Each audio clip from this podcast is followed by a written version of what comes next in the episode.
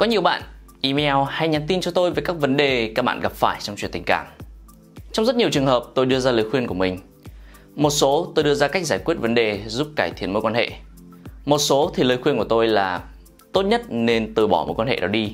Nhưng thay vì từ bỏ mối quan hệ, câu bào chữa mà tôi nghe nhiều nhất là nhưng em thương cô ấy lắm, hay là nhưng anh ấy yêu em lắm.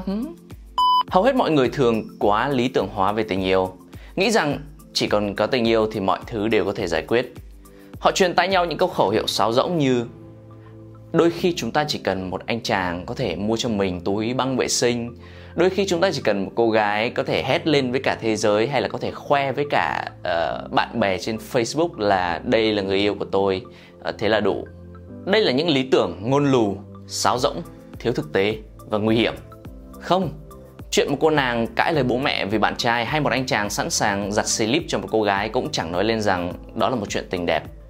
Bởi vì tình yêu chỉ là điều kiện cần chứ không bao giờ là điều kiện đủ. Cái lý tưởng chỉ cần tình yêu chỉ dành cho mấy cô cậu cấp 3 với chuyện tình dành cho tuổi học trò ngây thơ. Còn khi trưởng thành, bên cạnh tình yêu bạn cần phải đặt cả lý trí ngang hàng với nó nữa. Vì vậy, để đập tan ảo tưởng về cái gọi là tình yêu sẽ giải quyết được tất cả, trong video này tôi muốn bóc trần cho cả đàn ông và phụ nữ những sự thật phũ phàng về tình yêu. Ok, let's go.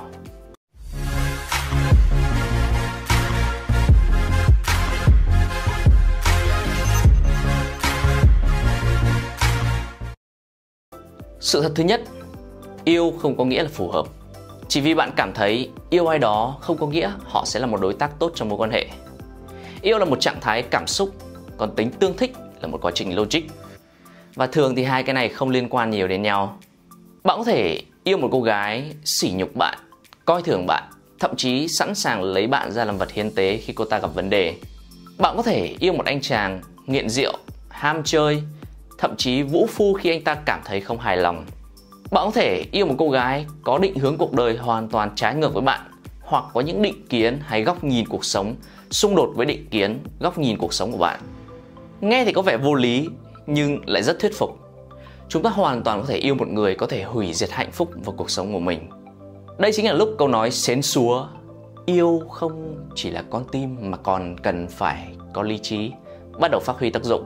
Bạn không chỉ muốn tìm một người khiến trái tim bạn đập loạn xạ, khiến mùi hôi nách cũng phải trở nên nồng nàn, mà bạn còn phải tìm được một người có hệ giá trị tương thích với bạn, về cách họ ứng xử với bản thân, về cách họ ứng xử với mọi người và về cách mà họ nhìn nhận thế giới. Bởi vì nếu bạn cố yêu một người không tương thích với bạn thì ngay cả việc ai là người phải rửa bát sau khi ăn cơm cũng sẽ trở thành một trận chiến kinh thiên động địa. Sự thật thứ hai, tình yêu không thể giải quyết được các vấn đề trong mối quan hệ. Tôi nhớ đã từng đọc đâu đó về câu chuyện của một cô gái quyết tâm ly dị chỉ vì chồng bắt dậy sớm. Anh chồng là một bộ đội vừa xuất ngũ, bởi vì quen với kỷ luật quân đội thế nên có thói quen dậy sớm lúc 5 giờ sáng để tập thể dục. Còn cô vợ chỉ mới tầm tuổi teen, còn thích thức khuya xem phim Hàn Quốc và ngủ đến trưa hôm sau mới dậy. Bởi vì không chịu nổi việc bị kêu dậy sớm và bị phàn nàn vì dậy muộn nên cô quyết tâm ly dị. Mặc dù nó hài hước nhưng cũng chẳng phải chuyện gì quá kỳ lạ. Khi hệ giá trị không tương thích với nhau thì chuyện xung đột là tất yếu. Tình yêu không thể giải quyết được những bất đồng này, dù cho nó có thể khiến đôi bên tạm gác bất đồng sang một bên. Nhưng nó giống như giấu bụi dưới thảm vậy, nó không biến mất mà chỉ tích lũy nhiều hơn. Đến một ngày đẹp trời nọ, khi không còn chỗ nào để giấu bụi vào nữa, thì chẳng còn thứ tình yêu nào có thể làm sạch được đống rác đó. Sự thật thứ ba, tình yêu không đồng nghĩa với hy sinh. Mọi người thường truyền tai nhau câu khẩu hiệu yêu là phải hy sinh, nhưng có vẻ như hy sinh đến bước nào và hy sinh cái gì thì mọi người không có nói. Mặc dù tôi đồng tình rằng đôi khi hy sinh một chút nhu cầu cá nhân, một chút thời gian cho người kia là điều tốt và hợp lý trong một mối quan hệ lành mạnh. Nhưng khi phải hy sinh cả lòng tự trọng, mục đích sống, đam mê, thậm chí là cả thể xác, thì đây là lúc tình yêu này có vấn đề.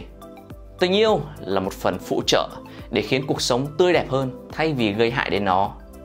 Nếu bạn thấy rằng mình đang ở trong trạng thái liên tục tha thứ cho những hành vi thiếu tôn trọng, ngược đãi, lạm dụng, thì bạn đang để cho tình yêu nuốt chửng bạn.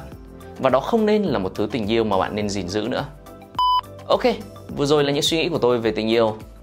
Thực tình mà nói, tôi cho rằng hiện nay chúng ta đang bị bao phủ bởi hàng trăm bài viết ca ngợi chuyện tình yêu nhưng chẳng bao nhiêu trong số đó là có chất lượng. Chúng mang đến cái nhìn lệch lạc và những kỳ vọng thiếu thực tế về tình yêu hơn là để người đọc có cái nhìn chân thực nhất về nó.